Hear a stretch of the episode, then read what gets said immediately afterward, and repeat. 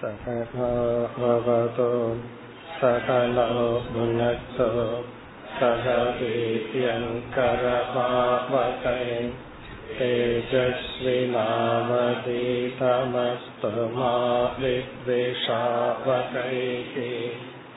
ॐ शान्ति शान्ति शान्तिः ऐन्दावद् श्लोकम् मुनिप्रसन्नगम्भीरः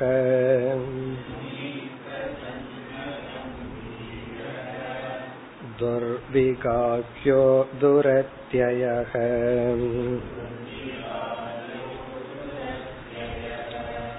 अनन्तपारोह्यक्षोभ्यः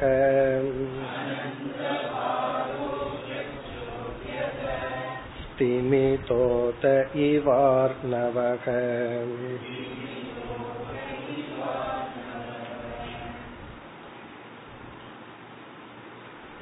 பத்தாவது குரு கடல் கடலை பார்த்து அதிலிருந்து என்ன பாடம் கற்றுக்கொண்டேன் என்று கூறிக்கொண்டிருக்கின்றார் கடல் ஞானியினுடைய லட்சணம் கடலினுடைய சில தன்மைகள் ஞானியினுடைய சில தன்மைகளை ஒப்பிட்டு கூறுகின்றார். சென்ற வகுப்பில் கடலினுடைய தன்மைகளை பார்த்தோம். இந்த ஸ்லோகத்தில் ஏழு தன்மைகள் கூறப்பட்டுள்ளது. முதல் சொல் முனிகி.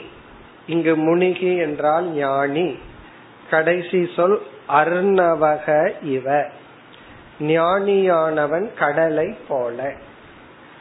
இந்த ஞானியினுடைய வர்ணனையை நாம் புரிந்து கொள்ளும் பொழுது ஞான பலத்தினுடைய பெருமையாக புரிந்து கொள்ள வேண்டும். ஞானத்துக்கு இப்படிப்பட்ட ஒரு பலன் உள்ளது. ஆகவே ஞான மகிமை. ஞான மகிமை எதற்கு என்றால் அதில் நாம் ஈடுபட வேண்டும். அந்த ஞானத்திற்காக முயற்சி செய்ய வேண்டும். இப்படிப்பட்ட பலனை கொடுக்கின்ற ஞானம் திடீரென்று நமக்கு வந்து விடாது. முயற்சியின் பலனாகத்தான் வரும். இனி கடலினுடைய தன்மை ஞானியினுடைய தன்மை பிரசன்ன கம்பீரக. இதனுடைய பொருளை சென்ற வகுப்புல பார்த்து முடிச்சோம். பிரசன்னக என்றால் அமைதியான கம்பீரக என்றால் கம்பீரம்ங்கிற வார்த்தைக்கே நமக்கு பொருள் தெரியும். கம்பீரமானது. அமைதியாகவும் ஆழ்ந்தும் உள்ளது. கடலை பார்த்தா அப்படியே உள்ள போய் பார்த்தா அலைய தாண்டி போய் பார்த்தா அமைதியா இருக்கும். அதே சமயத்தில் ஆழ்ந்தும் உள்ளது. இந்த இரண்டு சொற்களும் என்று சேர்ந்து போகும். அதே போல ஞானி அமைதியாக தெளிவாக எளிதில் மகிழக்கூடியவனாக இருக்கின்றான். பின்னாடி குழந்தையை ஞானியும் ஒன்றாக கூறுவார்கள். அதை போல கம்பீரக என்றால் மிக ஆழ்ந்த சிந்தனை உடையவன். அவனுடைய அறிவில் அவனுடைய சிந்தனையில் கம்பீரமாக இருப்பான். இனி அடுத்தது வந்து அதாவது பிரசன்ன கம்பீரக நம்ம பார்த்து முடித்தோம். மூன்றாவது துர்விகாஷ்யக துர்விகாஷ்யக அதை பார்க்கணும். கடல் விஷயத்துல தன்மையை கண்டுகொள்ள முடியாதது. துர்விகாசியன புரிந்து கொள்ள முடியாது. கடலை வந்து அவ்வளவு சுலபமாக கண்டுகொள்ள முடியாது. அப்படின்னா கடலும் கடலுக்குள் இருக்கிற பொருள்களை எல்லாம் அறிவது மிக கடினம். இனி ஞானியினுடைய லட்சணத்திற்கு வருகின்றோம். இப்ப இதனுடைய பொருள்? ஞானியை அவ்வளவு சுலபமாக புரிந்து கொள்ள முடியாது. எப்படி வந்து கடலினுடைய தன்மையை அவ்வளவு சுலபமா புரிஞ்சுக்க முடியாதோ அதே போல ஞானியையும் புரிந்து கொள்ள முடியாது. ஞானிய நம்ம புரிந்து கொள்ளணும் அப்படின்னா அதுக்கு ஒரே ஒரு பாசிபிலிட்டி நம்ம ஞானி ஆகணும் அவ்வளவுதான். நம்ம ஞானி ஆனாதான் நம்ம ஒரு ஞானிய புரிந்து கொள்ள முடியும். ஏன் ஞானியை புரிந்து கொள்ள முடியாதுன்னா நம்ம இனி ஒருத்தரை புரிஞ்சுக்கிறதே நாம நம்மைய எவ்வளவு புரிஞ்சிட்டோம்ங்கிற அடிப்படையில தான். நம்மைய நம்ம எவ்வளவு தூரம் புரிஞ்சிருக்கிறோம்ங்கிற அடிப்படையில தான் மற்றவங்களை பற்றிய ஜட்ஜ்மெண்டே நம்ம போடும். அதனாலதான் ஒரு மனோதத்துவ நிபுணர் கூறுகின்றார் நீ மற்றவங்களை பத்தி என்ன முடிவு செய்கிறாய் என்பது உன்னை காட்டி கொடுக்கின்றது. நீ மற்றவங்களை பத்தி என்ன ஜட்ஜ்மெண்ட் போடுறேங்கிறது அது உன்னை இன்டைரக்டா உன்ன ரிவீல் பண்ணுது அப்படின்னு சொல்ற. காரணம் மற்றவங்களை பற்றி நம்ம என்ன முடிவு செய்யறோம்ங்கிறதே நம்மைய பற்றி என்ன முடிவு செஞ்சிருக்கிறோம்ங்கிற அடிப்படையில தான் பண்ணிட்டு இருக்கு அப்போ ஞானிய பற்றி நம்ம ஒரு முடிவு பண்றதுங்கிறது நம்முடைய அறிவு நம்மைய நம்ம புரிஞ்சிட்டது நம்முடைய அறிவின் அடிப்படையில முடிவு பண்ணுவோம். அவருக்கு வந்து தண்ணியில நடக்க தெரியாத ஆகவே ஞானி இல்லை அப்படின்னு சில பேர் முடிவு பண்ணுவார். அவருக்கும் கனவு வருதா? அப்ப அவரு ஞானி இல்லை. இவங்களுக்காக ஒரு ஸ்கேல் இருக்கு. இதெல்லாம் ஞானியினுடைய லட்சணம். இது நம்முடைய கற்பனை. ஆகவே ஞானியை அவ்வளவு சுலபமாக யாரும் புரிந்து கொள்ள முடியாது. இத கேட்ட உடனே நமக்கு ஒரு சந்தேகம் வரலாம். கீதையில பகவான் வந்து பல இடங்கள்ல ஞானிக்கு லட்சணம் கொடுத்திருக்கார். உபனிஷத் வந்து பல கோணங்களை ஞானிக்கு லட்சணம் கொடுத்து விளக்கி இருக்கு. இப்ப ஞானிய கண்டே கொள்ள முடியாதுன்னா ஞானிக்கு எதுக்கு இவ்வளவு லட்சணங்கள்? அது மட்டுமல்ல இந்த ஸ்லோகமே அனர்த்தம். இந்த ஸ்லோகமே என்ன சொல்லுது? ஞானியினுடைய லட்சணமும் கடலினுடைய லட்சணமும் ஒன்னா இருக்கு. அவதூதோட அவருடைய இந்த இருபத்தி நாலு குருல பல குருமார்கள் ஞானியினுடைய லட்சணம் தான் நெருப்பு இதெல்லாம் ஞானியினுடைய லட்சணத்துல பார்த்தோம். தண்ணீர் ஞானியினுடைய லட்சணமா பார்த்தோம். இவைகள் எல்லாம் ஓரளவுதான் ஞானிய புரிஞ்சுக்கிறதுக்கு உதவுமே தவிர முழுமையாக புரிந்து கொள்ள உதவாது. இவைகளெல்லாம் ஞானிய விளக்குவதற்கல்ல ஞான பலத்தை விளக்குவதற்காக. அதாவது ஞான பலத்தை இந்த லட்சணங்கள் விளக்குகிறது. இந்த பலன் ஒருத்தர்கிட்ட இருக்கா இல்லையாங்கிறது ரொம்ப ரகசியமானது. மேலோட்டமா பார்த்தா அமைதியா இருக்கிற மாதிரி தெரியலாம். ஆனா உள்ள வந்து கொந்தளிப்புடன் இருக்கலாம். அதனாலதான் இனி ஒரு உதாரணம் சொல்வார்கள். எரிமலைக்கும் கடலுக்கும் ஒரு ஒப்பிட்டு ஒரு உதாரணம் சொல்வார் எரிமலை வந்து மேல பார்த்தா அமைதியா இருக்கும். ஆனா உள்ள அங்க பாயிலிங் எரிஞ்சிட்டு இருக்கும். கடல் வந்து மேல பார்த்தா அலைகளோட ஒரு சஞ்சலத்தில் இருக்கும். கொஞ்சம் உள்ள போய் பார்த்தா உள்ள அமைதியா இருக்கும். அப்போ கடல் பார்க்கறதுக்கு சஞ்சலத்துடனும் உள்ள அமைதியா இருக்கு. எரிமலை பார்க்கறதுக்கு அமைதியா இருக்கு. உள்ள போனா உள்ள எரிஞ்சிட்டு இருக்கு. அப்படித்தான் நம்ம லைஃபே சில சமயம் பார்க்கறதுக்கு அமைதியா இருப்போம். உள்ள பாயிலிங்கா இருக்கா? சில சமயம் பார்க்கறதுக்கு ரொம்ப ஆக்டிவா வெளிப்படையா கோவப்படுற மாதிரி ஆர்கனைஸ் பண்ற மாதிரி இருக்கலாம். ஆனா உள்ள அமைதியா இருக்கலாம். ஆகவே இது நமக்கு தெரியாது. மேலோட்டமா பார்த்தா தெரியாது. பிறகு இந்த லட்சணம் எல்லாம் ஞான ஸ்துதி ஞான பலம் அது ஒருவரிடம் இருக்கா இல்லையா அப்படிங்கறது நமக்கு தெரியாது. அப்ப இந்த லட்சணம் எல்லாம் எப்படி யூஸ்ஃபுல்லா இருக்கும்னா இதுதான் நம்முடைய லட்சியம் இதுதான் ஞான பலன் இதத்தான் அடையணுங்கிறதுக்காக இந்த ஞான பலன் சொல்லப்படுகிறது. இப்ப ஞானியை அவ்வளவு சுலபமாக புரிந்து கொள்ள முடியாது. துர்விகாசியக அதனாலதான் எல்லாமே ஞானிய தவறாகத்தான் புரிந்து கொள்வார்கள். யாருமே அவ்வளவு சுலபமா அவங்களுடைய செயல் அவங்களுடைய பாவனையை புரிந்து கொள்ள முடியாது. இந்த உலகத்துல ஞானிய புரிஞ்சிட்டவங்க யாரு? ஞானிய புரியாதவங்க யாருன்னா ஞானிய புரிஞ்சிட்டவங்க ஒரே ஒரு ஆள். யாருன்னா அவர் தான் மீதி எல்லாம் ஞானியை புரியாதவர்கள் தான் ஆனா அவர் தன்னை புரிஞ்சுக்கணும்னு எதிர்பார்க்க மாட்டார். அது வேற விஷயம். ஆனா அது புரிந்து கொள்ள முடியாது. இப்ப இதை நம்ம எப்படி புரிஞ்சுக்கணும்? ஞானிய புரிஞ்சு கொள்ள முடியாதுங்கறத எப்படி புரிந்து கொள்ள வேண்டும்? இவர்தான் ஞானின்னு நம்ம புரிஞ்சுக்கிறது அவ்வளவு சுலபம் அல்ல.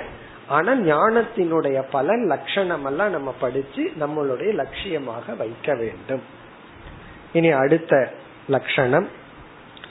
நான்காவது துரத்தியக துரத்தியக இது கடலுக்கு வந்து தாண்ட முடியாது. அவ்வளவு சுலபமாக தாண்ட முடியாது. இதை நம்ம வந்து ரிலேட்டிவா புரிஞ்சுக்கணும். அவ்வளவு சுலபமா தாண்ட முடியாதுன்னு புரிஞ்சுக்கணும். இல்லையே நான் ஏரோப்ளைன்ல தாண்டி போவேன்னு சொல்லக்கூடாது. அல்லது பெரிய கப்பல்ல தாண்டுவேன்னு சொல்லக்கூடாது. துரத்தேன்னு அவ்வளவு பெரியது. தாண்ட முடியாது. இப்ப இதுக்கு வந்து என்ன பொருள்? இதெல்லாம் நம்ம இஷ்டத்துக்கு பொருள் கொடுக்கலாம். தாண்ட முடியாது. ஞானி தாண்ட முடியாதவன் அப்படின்னு என்ன அர்த்தம்? இதுக்கெல்லாம் விளக்க ஆசிரியர்கள் பொருள் கொடுக்கறாங்க. அதை நம்ம பார்க்கிறோம். அதாவது இன்டலக்சுவலி ஸ்ட்ராங் அப்படின்னு அர்த்தம்.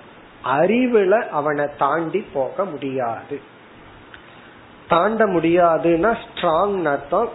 அதாவது அறிவில் உறுதியாக இருப்பவன். இதுவும் ரொம்ப ஒரு அழகான சூக்மமான கருத்து சட்டில் பாயிண்ட் இன்டலக்சுவல் ஸ்ட்ரென்த் இது குறிக்கிறது. இது என்னன்னு பார்ப்போம்.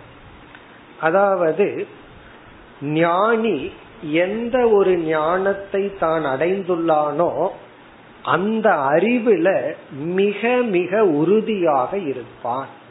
அவனுடைய இன்டலெக்ட் வந்து ரொம்ப ஸ்ட்ராங்கா இருக்குன்னு அர்த்தம். இன்டலக்சுவல் ஸ்ட்ரென்த் அவனுக்கு இருக்கு. இதை நம்ம விளக்கம் பார்த்தா நமக்கு புரிஞ்சிடும். அதாவது ஞானிக்கு இன்டலெக்சுவல் ஸ்ட்ரென்த் இருக்கு. அறிவில் உறுதி இருக்கிறது அப்படின்னா என்ன அர்த்தம்னா அவனை பொறுத்த வரைக்கும் அவனுடைய அறிவுக்கு எந்த பூர்வ பட்சமும் கிடையாது. அதுதான் அதனுடைய அர்த்தம். அவனுடைய அறிவுக்கு எந்த பூர்வ பட்சமும் கிடையாது. பூர்வ பட்சம்ங்கிறத மறந்துட்டனே அப்படின்னா அந்த அறிவுக்கு கேள்வி கேட்டு தன்னுடைய அறிவை யாராலும் மாற்றிக்கொள்ள முடியாது. இந்த அறிவுக்கு விரோதி கிடையாது. அறிவுக்கு எதிரா ஒன்றும் கிடையாது. இப்ப அவன் எந்த ஒரு அறிவை அடைந்தானோ அந்த அறிவை சேலஞ்சு பண்ணி யாரும் ஞானியினுடைய அறிவை மாற்ற முடியாது அப்படின்னு பொருள். பூர்வபக்ஷின்னா அந்த அறிவுக்கு எதிரான கருத்தை வச்சிருப்பவன். அப்படி ஒருத்த ஞானிக்கு கிடையாது. இப்ப ஞானியினுடைய அறிவை யாராலும் மாற்ற முடியாது. இது பாசிட்டிவா இருந்தா நல்லது. சில பேர் சில அறிவு அறிவுனா சில ஜட்ஜ்மெண்ட் முடிவு பண்ணி வச்சிருப்பாங்க. அந்த முடிவு தப்பா இருக்கும். யாராலையும் மாற்ற முடியாது. அப்படி இருக்கும். அப்படி இல்லாமல் இவன் ஒரு சரியான முடிவு பண்ணி வச்சிருக்கான். இந்த முடிவை யாராலையும் மாற்ற முடியாது. இத நம்ம புரிஞ்சுக்கணும் அப்படின்னா நம்முடைய ஆரம்ப காலத்துல அல்லது எந்த ஒரு புத்தியினுடைய ஆரம்ப காலத்துல எப்படி இருக்குன்னு பார்த்தா புரிஞ்சிடும். இப்ப சில பேர் வந்து ஏழு எட்டு வருஷம் சாஸ்திரம் படிச்சிருப்பாங்க. சரியான குருவிடம் முறையாக படிச்சு நோட்ஸ் எல்லாம் எழுதி பத்து உபநிஷத்தை முடிச்சு வச்சாச்சு. யாராவது ஒருவர் இவர் என்ன சரியா புரிஞ்சிருக்காரோ அதற்கு எதிரா சொல்லிட்டா உடனே இவருக்கு பயம் வந்துடும் இவர் அப்படி சொல்றாரு நான் இப்படி எல்லாம் புரிஞ்சு வச்சிருக்கேன். இப்ப நம்ம என்ன கருத்தை கேட்டு அத்வைதம் தான் அப்படின்னு புரிஞ்சு வச்சிருக்கிறோமோ யாராவது வந்து உனக்கு என்ன கர்வம் இருந்தா அத்வைதம் சொல்ற கடவுள் வேற நீ வேறதான் உலக சத்தியம் தான். இந்த மாதிரி ஏதாவது ஒன்று. இது பெரிய விஷயம். சிறிய விஷயத்துல ஏதாவது ஒரு கருத்து சொல்லிட்டா அவரு வேற கொஞ்சம் சத்தமா சொல்றாருன்னு வச்சுக்கோமே.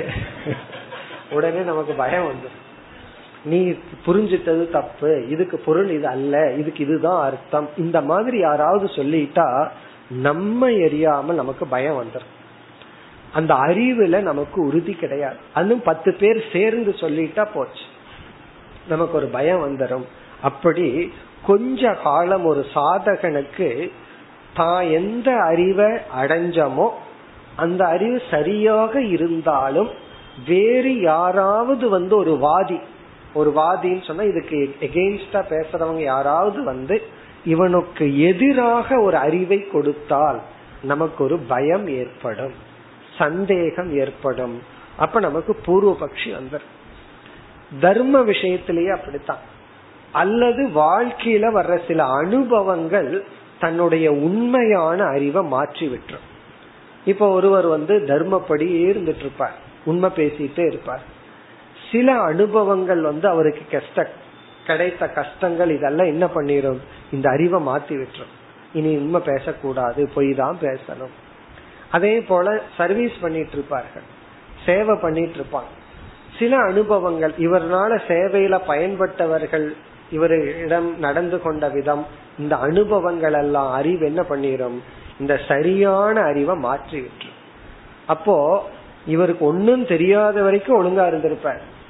கொஞ்சம் சில அறிவு வந்த உடனே அந்த அறிவே இவரை வந்து ஏமாற்றி விடும் அப்படி இருக்கிற ஸ்டேஜ் ஒன்னு இருக்கு. ஆனா ஞானி இந்த உலகத்தை பத்தி என்ன புரிஞ்சுட்டானோ சாஸ்திரத்திலிருந்து தன்னை பத்தி என்ன புரிஞ்சுட்டானோ இறைவனை பத்தி என்ன புரிஞ்சுட்டானோ அந்த இன்டலெக்ட் இருக்கே அறிவு இருக்கே அதை யாராலையும் கேள்வி கேட்க முடியாது. அந்த கேள்வி கேட்டா சங்கரர் ஒரு இடத்துல ஒரு உதாரணம் சொல்லுவார். அந்த பூர்வ பக்ஷி எப்படி அப்படின்னு சொன்னா ஒரு பாறை மீது மிக மிக ஷார்ப்பான ஒரு கத்தி மோதுச்சுன்னா என்ன ஆகும்னா கத்தி தான் முன்னையாகும் பாறை அப்படியே இருக்கும். அது போல ஞானியினுடைய அறிவுனுடைய உறுதிக்கு முன் வேற எந்த பிலாசபி வந்தாலும் அது ஒடுங்கி போகும்னு சொல்லுவார். அப்ப இவனுடைய அறிவு வந்து பாறைய போல உறுதியான அறிவு. இப்ப துரத்தியகனா intellectually nobody can cross over him அறிவு பூர்வமா இவனை யாரும் வின் பண்ணிட்டு போக முடியாது. இவனை வந்து தாண்டி விட முடியாது. அறிவு பூர்வமா அறிவுல இவனை யாராலையும் தாண்ட முடியாதான். அப்படின்னு என்ன அர்த்தம்? யார் என்ன கருத்து சொன்னாலும் அது இவனுக்கு குழப்பத்தை கொடுக்காது. நமக்கு அப்படி இல்லை. யாராவது ஒன்னு சொல்லிட்டா உடனே ஃபர்ஸ்ட் குழம்பிடும் இவ்வளவு நாளா இப்படி படிச்சு வச்சிருந்தனே இப்படி சொல்றாங்களே அப்படி சொல்றாங்களே. அவர் என்ன பேசிஸ்ல சொல்ற? அவர் ஒரு கற்பனையில சொல்லிட்டு இருப்பார். ஆனா நமக்கு ஒரு பயமும் குழப்பமும் வந்துடும் அதுவும் பத்து பேர்த்த வச்சுட்டு அவரு சொன்னார்னா நமக்கு அதிக பயம் வந்துடும் ஞானிக்கு அது இல்லை. இப்ப துரத்தியகங்கிறதனுடைய பொருள் ஞானி தன்னுடைய அறிவில் உறுதி அடைந்தவன் பூர்வபக்ஷி இல்லாத ஞானம். அஜாத சத்ருங்கிறது போல அஜாத வாதக. எந்த வாதமுமே இவனுக்கு பிறக்கவில்லை என்று பொருள். இனி அடுத்த லட்சணம் ஐந்தாவது. அனந்த பாரக. அனந்த பாரகங்கிறது கடல் வந்து கரையற்றது. கரையற்றது. இனி ஞானி விஷயத்துக்கு வருவோம். இந்த அனந்த பாரகங்கிற சொல்ல எப்படி பிரிச்சு படிக்கணும்? அந்தக பாரக அப்படின்னு பிரிச்சிடணும். அதுக்கப்புறம் சேர்ந்து அந்த பாரகங்கிறத சேர்ந்து அனந்த பாரகன்னு வரணும். அப்படி இலக்கணப்படி வந்தால் இதனுடைய பொருள் அனந்தக அபாரக என்று பொருள்படும். அனந்தக அபாரக. பாரம் என்றால் கரை ஒரு இடம். கரை கரகற்றது பாரம். அபாரகன கரையற்றது. அனந்தக அந்தக என்றால் முடிவுக்கு உட்பட்டது. அனந்தகன முடிவுக்கு உட்படாதது. இறுதியா என்ன பொருள் என்றால் அனந்தக என்றால் காலதக அனந்தக. ஒரு காலத்துக்கு அப்பாற்பட்டது காலத்தை கடந்தது. அந்தகன காலத்துக்கு உட்பட்டது அனந்தகன காலத்தை கடந்தது. அபாரக என்றால் தேசத்தை கடந்தது. தேசத்தை கடந்தது அபாரக அனந்தகன காலத்தை கடந்தது. இப்ப அனந்த பாரகன கால தேசத்துக்கு அப்பாற்பட்டது. காலத்தையும் தேசத்தையும் கடந்துள்ளது. ஒரு தேசத்திற்குள் இருக்கிறதல்ல ஒரு காலத்திற்குள் இருப்பதல்ல. இப்ப இதனுடைய பொருள் இந்த தேச காலத்தை கடந்ததுன்னு என்ன அர்த்தம்னா அந்த பொருள் ஒரு இடத்துக்குள் அல்லது ஒரு காலத்திற்குள் இருப்பது அல்ல.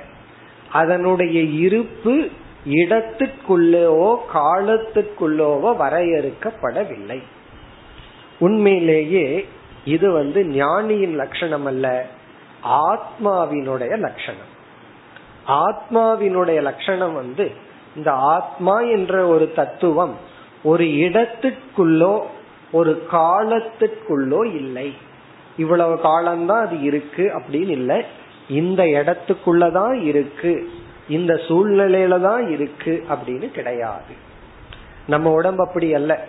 நம்ம உடம்புக்கு காலம் இருக்கு. இந்த காலத்துல தோன்றி இந்த காலத்து வரைக்கும் தான் இருக்கும். பிறகு இந்த இடத்துலதான் இருக்கு. இந்த சூழ்நிலையில தான் இருக்குன்னு இருக்கு. நம்ம போய் நடுக்கடல்ல போட்ட என்ன ஆகும்? இந்த உடல் அங்க இருக்காது. அல்லது ஸ்பேஸ் ஆகாசத்துல போய் போட்டோம் அப்படின்னாலும் காற்று இல்லைனாலும் இந்த உடல் இருக்காது. இப்ப இந்த இடத்தில் இந்த சூழ்நிலையில தான் உடல் இருக்கும். சரி என்னதான் பர்ஃபெக்ட் என்விரான்மெண்ட் கொடுத்தாலும் சூழ்நிலை கொடுத்தாலும் இவ்வளவு காலம்தான் இருக்கும். அப்படி இருக்கு. ஆத்மா அப்படி அல்ல. தேச காலத்தை கடந்தது.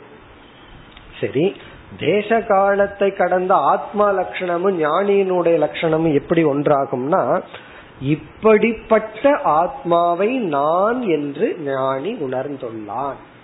ஆகவே ஆத்ம லட்சணம் ஈக்குவல் டு ஞானியினுடைய லட்சணம் அஜானியினுடைய விஷயத்துல தேகம் எப்படி இருக்கோ அப்படி அஜானி இருக்கா. தேகம் இளமையா இருந்தா அஜானி சொல்லுவான் நான் இளமையாக உள்ளேன். தேகம் வந்து நோய்வாய்ப்பட்டிருந்தா நான் நோய்வாய்ப்பட்டவனா இருக்கேன். ஞானி வந்து ஆத்மா எப்படி உள்ளதோ அப்படி நான் இருக்கின்றேன். இப்ப ஆத்ம லட்சணத்தை தன் லட்சணமாக கொண்டவன். இப்ப அனந்த பாரகங்கிறதுக்கு இறுதி அர்த்தம் என்னன்னா ஆத்ம லட்சணத்தை தன்னுடைய லட்சணமாக கொண்டவன். ஆத்ம லட்சணம் என்ன? அனந்த பாரக. தேச காலத்தை கடந்தது. இதை இன்னும் சுருக்கமா சொல்லணும்னா மிருத்யு பயம் அற்றவன். மரண பயம் இல்லாதவன் ஞானி. ஏன்னா மரணம்ங்கிறது இந்த உடலுக்கு வருவது எனக்கல்ல. காலத்தை கடந்தவன் சொன்னா மரண பயம் இல்லைன்னு அர்த்தம். தேசத்தை கடந்ததுன்னு சொன்னாவும் மரண பயம் இல்லை. இந்த இடத்துலதான் நான் இப்படித்தான் இருப்பேன்னு இல்லை. இந்த உடல் போனதற்கு பிறகும் நான் என்னைக்கு ஆத்மஸ்வரூபமாக இருப்பேன்? இந்த அனந்த பாரகங்கிற வார்த்தைக்கும் ஞானியினுடைய லட்சணத்துக்கும் நேரடியா பார்த்தா ஒன்னும் புரியாது. ஆனால் இந்த விளக்கத்துல நம்ம பார்க்கும் பொழுது ஞானி ஆத்மாவினுடைய சொரூபத்தை தன் சொரூபமாக கருதி கொண்டிருப்பவன். இனி அடுத்த லட்சணம். ஆறாவது அக்ஷோபியக. அக்ஷோபியக. இது வந்து கடலுக்கு பார்த்தோம் அப்படின்னா விகாரப்படுத்த முடியாது அப்படின்னு அர்த்தம். விகாரப்படுத்த டிஸ்டர்ப் பண்ண முடியாது. கடலை போய் தொந்தரவு படுத்திட முடியாது. கடலை தான் கொஞ்சம் டிஸ்டர்ப் ஆச்சுன்னா நம்ம டிஸ்டர்ப் ஆயிரும் கடலை யாரும் டிஸ்டர்ப் பண்ண முடியாது. அது கொஞ்சம் மூடு சரியில்லைன்னு வச்சுக்கோமே அதைத்தான் சுனாமி நல்லா சொல்லி.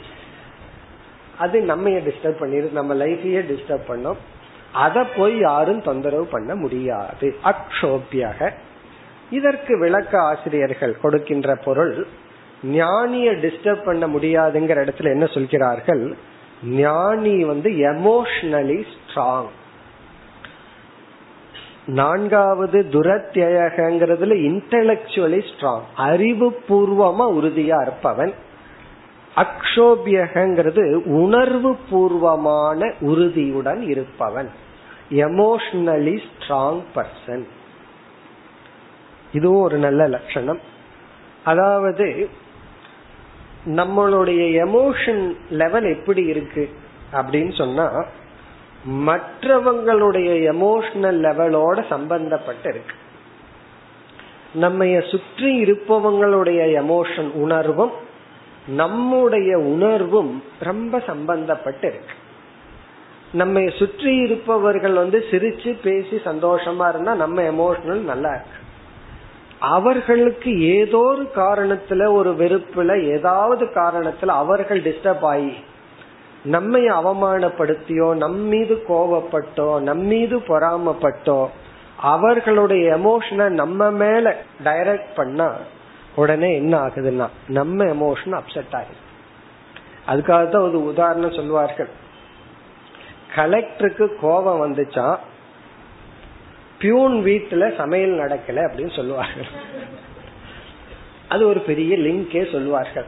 அது என்னன்னா கலெக்டருக்கு கோபம் வந்து அவருக்கு கீழ் இருக்கிற தாசில்தாரோ யாரையோ திட்டினாராம். அந்த எரிச்சல வந்து அதுக்கு கீழ் இருக்கிறவரை திட்டினாராம். இப்படியே திட்டிட்டு கடைசியில பியூனுக்கு வந்துச்சான். பியூன் என்ன பண்ணா கடைசியா அவன் திட்டுறதுக்கு ஒரே ஆள் ஒய்ஃப் தான். அவளை திட்டினாலாம் அவன் சமைக்கல. அவளுக்கு என்ன பண்ண முடியும்? அவளோட கோபத்தை காட்டுறது ஒண்ணு நான் இன்னைக்கு சமைக்க மாட்டேன். அப்ப எங்கேயோ காலையில நடந்திருக்கு. பத்து மணிக்கு கலெக்டர் யாரையோ திட்டி அப்படியே பாஸ் ஆகி கடைசியில சாயந்தரம் என்ன ஆயிருக்குன்னா அந்த வீட்டுல இருக்கிற பியூனுக்கு சாப்பாடு இல்லை. இதுதான் கனெக்ஷன் எமோஷனல் கனெக்ஷன் சொல்றது. அப்படி ஞானி தன்னுடைய உணர்வு என்றும் பாதுகாப்புடன் வைத்திருப்பான். மற்றவங்களுடைய எமோஷன்னால இவன் வந்து பாதிக்கப்பட மாட்டான். இதுக்கு ஒரு தனி ஸ்ட்ரென்த் வேணும். அதாவது மற்றவங்க அவரவர்களுடைய பாப புண்ணியத்துக்கு தகுந்த மாதிரி குழம்பிக் கொள்கிறார்கள் கோபப்படுறாங்க எல்லாம் பண்றாங்க. எனக்கும் அதற்கும் சம்பந்தம் இல்லை. மற்றவர்களுடைய உணர்வை தான் ரிஃப்ளெக்ட் பண்ண மாட்டான். இதெல்லாம் சொல்றதுக்கு ஈஸியா இருக்கு. ஆனா அவ்வளவு சுலபம் அல்ல யாராவது நம்ம வந்து திட்டும் பொழுதோ அவமானப்படுத்தும் பொழுதோ நம்மை நிராகரிக்கும் பொழுதோ அது அவங்களுடைய எமோஷன் அப்படின்னு சொல்றதுக்கு மனசு வருமா? அது எப்ப வரும்னா யாராவது நம்ம புகழ்ந்தா அப்படி சொன்னா மனசு வரும்.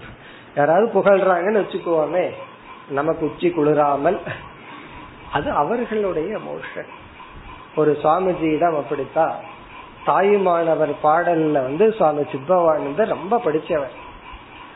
அங்க சுவாமியுடைய சிஷ்யர் ஒருத்தர் வந்து தாயுமானவர் பாடலுக்கு பிஹெச்டி பண்றார். அப்ப வந்து அந்த ஆசிரியரிடம் சொன்னாங்க உங்க குருவுக்கு இவ்வளவு ஞானம் இருக்குன்னு அங்க இருக்கிற யூனிவர்சிட்டியில் இருக்கிற ஆசிரியர் சொல்லும் பொழுது அதுக்கு அந்த சுவாமி சொன்ன பதில் அது அவர்களுடைய கருத்து. எனக்கு தாயுமானவர் பாடல்ல இவ்வளவு ஞானம் இருக்குன்னு அவங்க நினைக்கிறாங்க நான் அப்படி நினைக்கலன்னு சுவாமி சொன்னார். அப்போ ஒரு பெரிய யூனிவர்சிட்டி ப்ரொஃபசர்ஸே உங்க குருவுக்கே இவ்வளவு ஞானம் இருக்கும் போது அதை குரு தான் எடுத்துக்கல. அது அவர் நினைக்கிறார். அது அவருடைய அறியாமை. இப்ப இதுதான். மற்றவங்க புகழும் பொழுதும் அதனால டிஸ்டர்ப் ஆகாம இகழும் பொழுதும் அது அவர்களுடைய கருத்து. உனக்கு அறிவில்லைன்னு ஒருத்தர் சொல்றாங்கன்னு வச்சுக்கோமே. அப்ப நம்ம என்ன சொல்லலாம் அது உங்களுடைய கருத்து. நீ நாய் பேய் கழுதின்னு சொன்னா அது உங்களுடைய கருத்து. இருந்துட்டு போட்டோம் நான் அதை வந்து மாத்திக்கன்னு சொல்லல இதுதான் எமோஷனலி ஸ்ட்ராங் அர்த்தம். அப்படின்னா நம்மளுடைய உணர்வு நம்மளுடைய மனநிலை மற்றவர்களுடைய ட்ரீட்மெண்ட்ல பாதிக்கப்படாமல் பாதுகாத்து கொள்ளுதல். யார் எப்படி நம்மை நடத்தினாலும் அதனால நம்ம மனசு பாதிக்கப்படாமல் இருத்தல். இதுக்கு ஆத்ம ஜானம் வேணும்னு சொல்றாருங்க. ஆத்ம ஜானம் இருந்தா தான் இது நமக்கு கிடைக்கும். வேல்யூஸ் இருந்தா ஓரளவுக்கு நம்ம வந்து நம்ம பாதுகாக்கலாம். ஆத்ம ஞானத்தினுடைய பலன் என்னன்னா எமோஷனலி ஸ்ட்ராங் அக்ஷோபியக.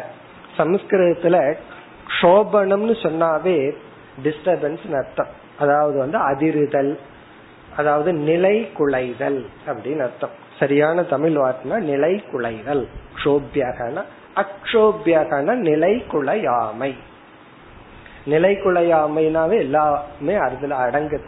தன்னுடைய நிலையிலிருந்து தான் குலையாமல் வீழ்ந்து விடாமல் நிறைவாக இருப்பவன். இது ஒரு நல்ல லட்சணம். அக்ஷோபியக. அப்பொழுதுதான் அவனை ஞானின்னு சொல்லணும் ஞான நிஷ்டன்னு சொல்லணும். ஞானம் இருக்கு ஆனா மைண்ட் டிஸ்டர்ப் ஆகுதுன்னு சொன்னா அந்த ஞானம் வந்து பூர்ண நிலையை அடையவில்லைன்னு தான் அர்த்தம். இனி அடுத்த இறுதியாக ஸ்திமிதோதக. ஸ்திமித உதக உதக. ஸ்திமிதோதக என்றால் நிறைந்த நீருடன் கூடியது கலர் அசைவற்ற நீருடன் கூடியது. இதற்கு ரொம்ப எளிமையா ஒரே வார்த்தையில் சொல்லிடுறார். பூர்ண மனாகா. பூர்ணமான மனதை உடையவன். ஞானிக்கு வந்து நிறைந்த மனதை உடையவன். மனதுல குறை இல்லை மனதுல வந்து எந்த குறையும் இல்லை. பூர்ணமான மனதை உடையவன். பூர்ணமான மனசு என்ன? அது அடுத்த ஸ்லோகத்தையும் விளக்குகின்றார். பூர்ணமான மனம் அப்படின்னா குறையில்லாத மனம். குறையில்லாத மனம் என்றால் இருப்பதை அனைத்தையும் சமமாக ஏற்றுக்கொள்ளுதல். அப்ப இந்த லட்சணம் அடுத்த ஸ்லோகத்துல விளக்கப்படுகிறது. ஐந்து ஆறு இந்த இரண்டு ஸ்லோகமுமே கடல் ஞானிக்கு ஒப்பிடப்பட்டுள்ளது. இனி நாம் அடுத்த ஸ்லோகத்திற்கு செல்வோம். இப்ப இதனுடைய ஏழாவது லட்சணத்தை நம்ம என்ன சொல்லலாம்? இதனுடைய விளக்கம் அடுத்த ஸ்லோகம் என்று பார்க்கலாம். அடுத்து ஆறாவது ஸ்லோகம். समृद्धकामोहीनो वा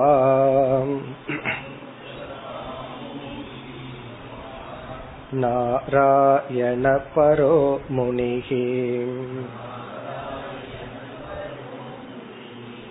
नोत्सर्पेत न शुष्येत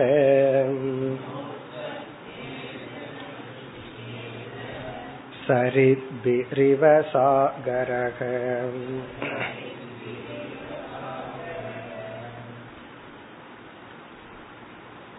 கடலுக்கு இனியொரு பெயர் சாகரக. சாகரக. சாகரகன கடல். அதனாலதான் சில பேர்த்துக்கு பேர் வைப்பார்கள். வித்யாசாகர் அப்படின்னு சொல்லி. வித்யாசாகர் அப்படின்னு என்ன அர்த்தம்? அறிவுல கடல் போன்றவர். சாகரக. சாகரக கடல். இங்க என்ன சொல்லப்படுகிறதுனா கடலுக்குள் நல்ல தண்ணீரும் வருது கங்கையும் கலக்கின்றது கடலுக்குள் சாக்கடையும் கலக்கின்றது. நம்ம சென்னை நகரத்துல கடல்ல எந்த நதி போய் கலக்க கடக்குது? கூவம் தான் போய் கலக்குது. கூவம் என்ன லட்சணத்துல இருக்கு நமக்கு தெரியும். அல்லது அந்த நதியை நாம எப்படி பண்ணி வச்சிருக்கிறோம்னு நமக்கு தெரியும். சோ சாக்கடையும் கடல்ல கலக்குது. கங்கையும் கடல்ல கலக்குது. சில இடத்துல குறைவான தண்ணீர் போய் கலக்குது. சில இடத்துல வந்து அதிகமான நீர் கடல்ல கலக்குது. சில நதி தோன்றி இடையில ரொம்ப பெருசா இருக்கும். கடல்ல போய் கலக்கும் போது ரொம்ப குறைவா தான் போய் கலக்கும். மீதி எல்லாம் பயன்படுத்தப்பட்டு கொஞ்சம் தான் கடல்ல போய் கலக்கும். சில இடங்கள்ல பார்த்தா அதிகமான நீர் போய் கடல்ல கலக்கும். அப்போ அதிகமான நீர் வரும் பொழுதோ குறைவான நீர் தனக்கு வந்து கிடைக்கும் பொழுதோ கடல் வந்து அதிகமாகவோ குறைவாகவோ ஆவதில்லை. அப்போ அதிகமான நீர் வரும் பொழுது கடல் அதிகமாகுவது குறைவான நீர் தன்னுள் கலக்கும் பொழுது குறைவாவதில்லை. இது வந்து குவாண்டிட்டியில அடுத்தது வந்து குவாலிட்டி கங்கை போன்ற புனிதமான நீர் கலக்கும் பொழுது கடல் புனிதத்துவத்தை எக்ஸ்ட்ராவா அடைவதில்லை. அல்லது அசுத்தமான நீர் அடையும் பொழுது கடல் அசுத்தமாக விடுவதில்லை.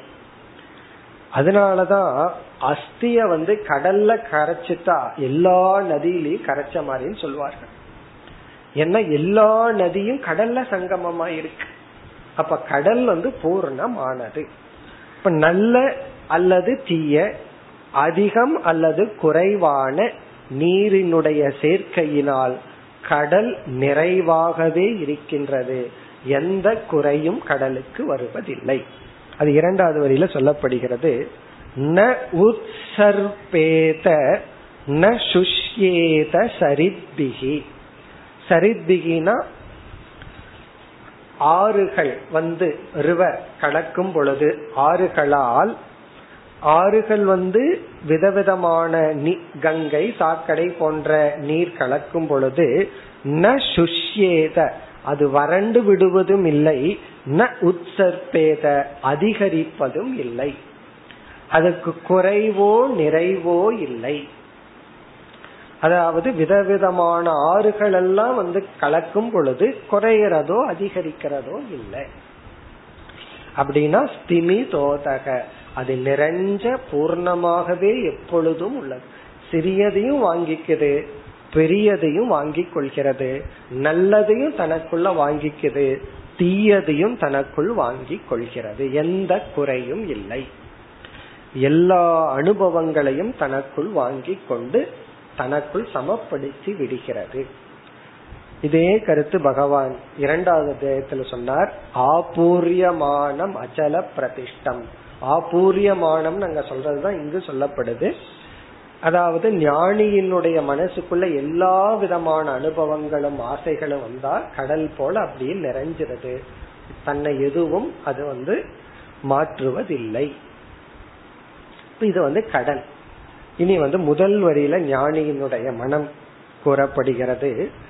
சமிருத்த காமக ஹீனக வா. ஞானி. இங்க ஞானி வந்து முனிகில் அழைக்கப்படுகின்றார். இந்த முனிவனுக்கு இனி ஒரு லட்சணம் நாராயண பரோ முனிகி முனிகி ஞானி நாராயண பரக. நாராயணனையே பரமாக கொண்டவன். நாராயணனை பரமாக கொண்ட ஞானி. ஞானிய இங்க விளக்குறார். இந்த நாராயண பரகங்கிறது ரெண்டு அர்த்தத்துல சொல்லலாம். பக்தியில வந்து நாராயணனையே வழிபடுபவன் ஒரு அர்த்தம். பரகன லட்சியமாக கொண்டவன். நாராயணனையே பரமாக லட்சியமாக கொண்டு வழிபடுபவன் சொல்லலாம். ஒரு சாதாரண பக்தனா இருந்தா. ஞானியா இருந்தா நாராயணனையே பரஸ்வரூபமாக கொண்டவன். தன்னுடைய சொரூபமாக கொண்டவன். இங்க பரகன பரஸ்வரூபம். தன்னுடைய மேலான சொரூபமாக கொண்டவன். அந்த நாராயணனே தான் என்று உணர்ந்தவன். ஞானி. இந்த ஞானி பக்தனா இருக்கும்போது அந்த நாராயணனையே லட்சியமாக கொண்டவன். நாராயணனையே லட்சியமாக அல்லது நாராயணனையே தானாக கொண்ட தானாக உணர்ந்த ஞானி. இனி வந்து அந்த ஞானியினுடைய பிராரப்தம் வர்ணிக்கப்படுகிறது. இந்த ஞானிக்கு மற்றவங்களை போல இரண்டு விதமான பிராரப்தம். சமிருத்த காமக ஹீனக வா. இங்க காமகங்கிற சொல்லுக்கான பொருள் தனக்கு இன்பத்தை கொடுக்கின்ற பொருள்கள். சமிருத்தகனா ஓங்கி வளர்ந்த தேவைக்கு அளவு தேவையான அளவு அல்லது தேவைக்கு மீதி தேவைக்கு மேலான இன்பத்தை கொடுக்கின்ற பொருள்கள் தன்னை சுற்றி இருந்த போதிலும் அவனுக்கு என்னென்னலாம் வேணுமோ அதெல்லாம் அவனிடத்துல இருக்கு. அல்லது நம்ம ஒரு லிஸ்ட் வச்சிருக்கோம் ஒரு மனுஷன்னா என்னென்ன வேணும் அப்படின்னு ஒரு நமக்குள்ள ஒரு சார்ட் இருக்கும். இதெல்லாம் இருந்தா ஓகே அப்படின்னு சொல்லி. வீடு அப்புறம் ஒரு வாகனம் உறவினர்கள் அப்புறம் பணம் ஒரு ஜாப் என்டர்டைன்மெண்ட்டுக்கு எல்லாம் அப்படி ஒரு ஒரு ஸ்டாண்டர்டு லிஸ்ட் இருக்கு. இதெல்லாம் இருந்துட்டா ஓகே அப்படின்னு அர்த்தம். கிராமத்துல இருந்து ஒண்ணு இல்லாம சிட்டிக்குள்ள வருவான். அந்த ஒரு முப்பது வருஷத்துல என்ன ஆகும்னா எல்லாம் சேர்த்து வச்சுக்கோ ஒரு வீடு இருக்கும் எல்லாம் இருக்கும்.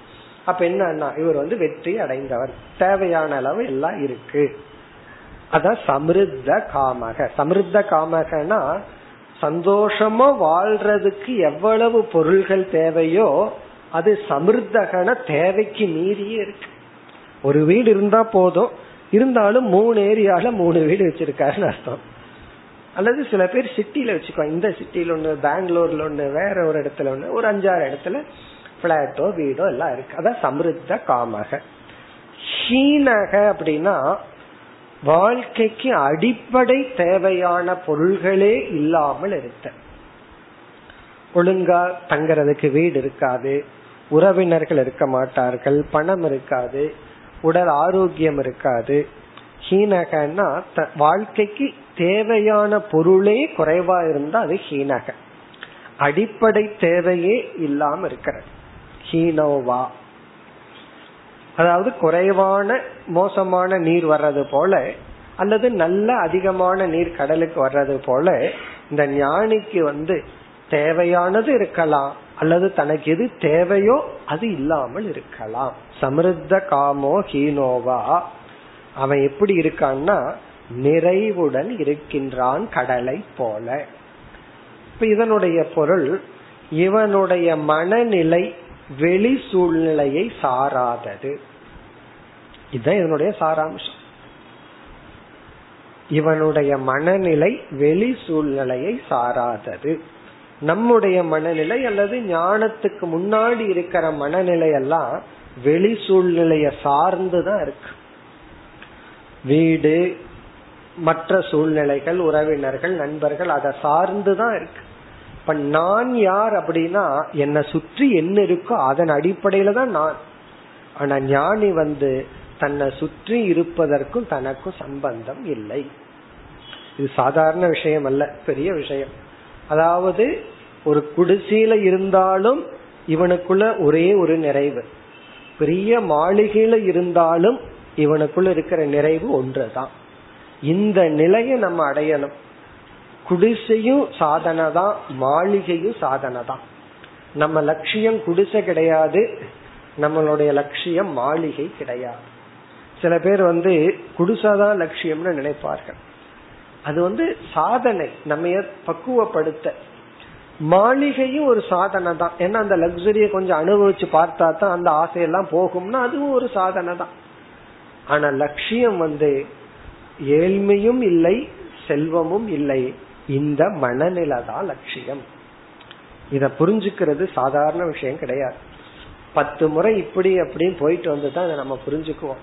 நம்ம வந்து நடு தெருவுல இருந்து எல்லாத்தையும் திறந்து நடு தெருவுல இருக்கிறதா லட்சியம் நினைப்போம். அதுவும் கிடையாது. அப்படி இருக்கிறவங்கள பார்த்தா தெரியும் அது லட்சியம் அல்லன்னு சொல்லி. அப்படின்னா மாளிகையில் இருக்கிறதா லட்சியம்னா அங்க போய் பார்த்தா தெருவில் இருக்கிறத விட அங்க சண்டை அதிகமா இருக்கும். இந்த ஸ்ட்ரீட் சண்டையாவது அட்லீஸ்ட் சண்டை போட்டு சாயந்தரம் சந்தோஷமா தூங்குவான். அங்க அதுக்கு மேல. அப்போ லட்சியம் வந்து மாளிகையும் அல்ல அல்லது குடிசையும் அல்ல. இந்த இரண்டுலயும் சம்பந்தப்படாத நிறைவான மனம்தான் இப்ப இது எதை குறிக்கின்றது? ஞானி வந்து தன்னை பார்க்கும் பொழுது செல்ஃப் ஜட்ஜ்மெண்ட் தன்னையே அவன் முடிவு செய்யும் பொழுது வெளி சூழ்நிலையை வைத்து முடிவு செய்ய மாட்டான். ஆனா இந்த உலகமே ஒருத்தனை வந்து வெளி சூழ்நிலையை வச்சுதான் முடிவு பண்ணது. பணத்தை வச்சு அவனுக்கு இருக்கிற ஆட்களை வச்சு அவனுக்கு இருக்கிற புகழை வச்சு தான் இந்த உலகம் அவனை முடிவு பண்ணும். இப்போ உலகத்தினுடைய ஸ்கேல் வந்து வெளி சூழ்நிலையை வச்சு. அதனாலதான் நம்ம வெளி சூழ்நிலைய வந்து மாற்றிக்கொள்ள முயற்சி பண்றோம். நமக்கு தேவையோ இல்லையோ அதை வச்சு மற்றவங்க முடிவு பண்றதுனால நம்ம வந்து அதை எடுத்துக்கிறோம். ஒரு இடத்துக்கு இந்த மாதிரிதான் ட்ரெஸ் போட்டு போகணும்னு நம்ம முடிவு பண்றோம். காரணம் என்னன்னா அந்த ட்ரெஸ்ஸுக்கு தான் மதிப்பு. ஆகவே வெளி சூழ்நிலை அதை மதிக்கிறதுனால நம்ம அந்த மதிப்பு வேணுங்கிறதுனால நம்ம அதை போடுறோம். எல்லாமே அப்படித்தான் இருக்கு. இப்ப ஞானி வந்து வெளி சூழ்நிலைக்கும் தன்னுடைய ஆழ்ந்த மனதிற்கும் சம்பந்தத்தை நீக்கியவன். இப்ப எந்த சம்பந்தத்தை நீக்கிறது ஞானம்னா வெளி சூழ்நிலைக்கு நமக்கு உள்ள சம்பந்தம். வெளி சூழ்நிலை எப்படி இருந்தாலும் என்னுடைய ஆழ்ந்த மனதில் இருக்கிற நிறைவு இருக்கு. ஆனா வெளி சூழ்நிலை எப்படியோ அதுக்கு தகுந்த மாதிரி நம்ம ஆக்ட் பண்ணணும். சில சமயம் அலையணும் சில சமயம் திட்டணும் அதெல்லாம் பண்ணிட்டு இருப்போம். அது கடலினுடைய மேலோட்டமா இருக்கிற அலைய போல. அது எல்லா விதமான அலைச்சலும் இருக்கும். ஒரு புது வீடு கட்டுறோம் அல்லது கல்யாணம் பண்றோம் யாருக்காவது குழந்தைகளுக்கு பண்ணி வைக்கிறோம் அப்படின்னா எவ்வளவு அலைச்சல் எத்தனை டென்ஷன் அதெல்லாம் இருக்கணும். அதெல்லாம் வெளி சூழ்நிலை ஆழ்ந்த மனதுல அது வேறு. அதே போல வெளி சூழ்நிலை அமைதியா இருந்தாலும் ஆழ்ந்த மனதிலும் அமைதி. அது வந்து முதல் கருத்து. இப்ப இரண்டாவது கருத்து இதுல சமிருத்த காமோ ஹீனோவான்னு சொன்னா அவனுடைய மனசுல எவ்வளவு ஆசைகள் வேண்டுமானாலும் தோன்றலாம். அந்த ஆசைகள் தோன்றுவது வந்து தவறில்லை. ஆனா ஞானின்னு வரும்போது அது தர்மத்திற்கு உட்பட்ட ஆசை தான் இருக்கு. பிறகு ஞானியா இல்லையாங்கிறது எது நிர்ணயிக்குதுன்னா அந்த ஆசை நிறைவேறுகிறதா இல்லையா? நிறைவேறாத பொழுது மனம் எப்படி உள்ளது? அதுதான் ஞானியினுடைய மனநிலை. ஹீனகனா ஆசைகள் எதுவும் நிறைவேறவில்லை என்றால். இப்ப சாஸ்திரம் வந்து ஆசையே தோன்றாதுன்னு சொல்லல. ஆசை தோன்றுகிறது அது நிறைவேறவில்லை என்றால் ஹீனோவா அவனுடைய மனம் எந்தவித சஞ்சலத்தையும் அடையாது. அப்படின்னு என்ன அர்த்தம்? ஒரு ஆசை மனசுல தோன்றி அது நிறைவேறாவிட்டாலும் பரவாயில்லைங்கிற கண்டிஷன்ல அந்த ஆசை இருந்துச்சுன்னா அந்த ஆசை வந்து நமக்கு அலங்காரம். அப்படி இல்லை என்றால் அலங்கோலம். அந்த அலங்காரம் வந்து கோலமா மாறி அது அலங்கோலம் எப்பொழுதுனா அந்த ஆசையை நான் அனுபவிச்சு தான் தீருவேன்னா அது அலங்கோலம் அது துக்கம் சம்சாரம். இப்படி ஒரு ஆசை தோன்றது முயற்சி பண்ணுவோம் அந்த ஆசை நிறைவேறுச்சுன்னா நல்லது. இல்லைன்னா பரவாயில்ல. ஆசைப்படுறது தவறில்லை. அது நிறைவேறித்தான் ஆகணுங்கிற நிபந்தனை தான் தவறு. அப்படி நிறைவேறவில்லை என்றால் செல்ஃப் ஜட்ஜ்மெண்ட்ல ப்ராப்ளம் வரும். நான் என்ன நினைச்சாலும் நடக்கிறது இல்ல என்ன ஆசைப்பட்டதும் பூர்த்தி ஆகிறது இல்ல எதுக்கு தான் பகவான் என்ன படைச்சாரோ? இப்படி எல்லாம் நம்ம தத்துவம் பேசுறோம். எப்பொழுதுனா ஆசை பூர்த்தி ஆகவில்லை என்றால். பூர்த்தி ஆயிடுதுன்னா பகவான மறந்துடுறோம். எந்த தத்துவம் கிடையாது. ஞானி அப்படி இல்லை. அப்ப சமிருத்த காமகனா அனைத்து ஆசைகளும் நிறைவேறினாலும் ஹீனக அவனுடைய எந்த ஆசையும் நிறைவேறவில்லை என்றாலும் அவன் பூர்ணமாக நிறை மனதுடன் இருப்பான். இப்ப இங்க சாஸ்திரம் சொல்றது வந்து ஆசை ஏற்படும் ஆசை ஏற்படாதுன்னு சொல்லப்படல. ஆசை ஞானி மனசுல தோன்றும். ஆனால் அந்த ஆசை அவனை பாதிக்காது. இந்த ஸ்லோகத்துக்கு இனி ஒரு பொருள் துவந்துவாதீதக இருமைகளை கடந்தவன். ஞானி வந்து இருமைகளை கடந்தவன். இங்க வந்து இருமை சொல்லப்பட்டிருக்கு. குறைவான தண்ணீர் கடல்ல வரலாம். அதிகமான தண்ணீர் கடலுக்கு வரலாம். அல்லது வந்து தூய்மையான தண்ணீர் கடலுக்கு வரலாம். அசுத்தமான தண்ணீர் கடலுக்கு வரலாம். கடல் எந்த விதத்திலையும் பாதிக்கப்படுவதில்லை. அதே போல ஞானிக்கு இருமையான அனுபவங்கள் ஏற்படும் பொழுது அது ஞானியை பாதிக்காது. இந்த உலகமே நமக்கு இருமையான அனுபவத்தை தான் கொடுத்துட்டு இருக்கும் ஒரே விதமான சிங்குலர் எக்ஸ்பீரியன்ஸ உலகம் கொடுக்காது. உலகத்துக்கு கொடுக்கறதுக்கு சக்தியும் கிடையாது. ஏன்னா உலகமே தொந்துவ ரூபம். உலகமே இருமையானது. யாருமே நியூட்ரலா இருக்க முடியாது விவகாரத்துல. ஒன்னா புகழணும் இகழணும் இல்ல அட்லீஸ்ட் கொஞ்சம் உதாசீனா இருக்கணும். ஏதாவது ஒண்ணு இருக்கும் ஞானி அதனால் பாதிக்கப்பட மாட்டான். லைஃப்னு சொன்னா அது இருந்துட்டு தான் ஒரு குழந்தை வீட்டுல இருந்தா ஒரு நேரம் சிரிக்கும் ஒரு நேரம் அழகும். அதே போல அனுபவம்னா இன்ப துன்ப அனுபவங்கள் வரும். இந்த ஞானத்தினால் அதிக அளவு பாதிக்கப்படாமல் ஆழ்ந்த மனதில் நிறைவுடன் இருப்பவன். உடல்ல கொஞ்சம் பாதிப்பு ஏற்படலாம். தேவையான சூழ்நிலை இல்லைன்னு சொன்ன குடிசையில் இருக்கிறதுக்கும் மாளிகையில் இருக்கிறதுக்கும் வித்தியாசம் இருக்கு.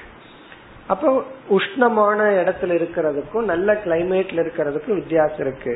உடல்ல வேற்றுமை வரலாம். ஆனால் ஆழ்ந்த மனதில் வேற்றுமை இல்லை. இவ்விதம் பத்தாவது குரு சிந்துகு கடல்.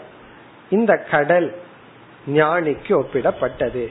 இனி நாம் அடுத்த ஸ்லோகத்தில் அடுத்த குருவுக்கு செல்கின்றோம். ஏழாவது ஸ்லோகம். திருஷ்டுவா ஸ்திரியம் தேவமாயாம் तद्भावैरजितेन्द्रियः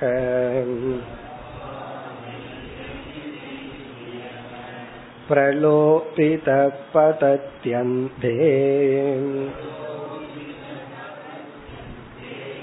तमस्यग्नौ पतङ्कवत्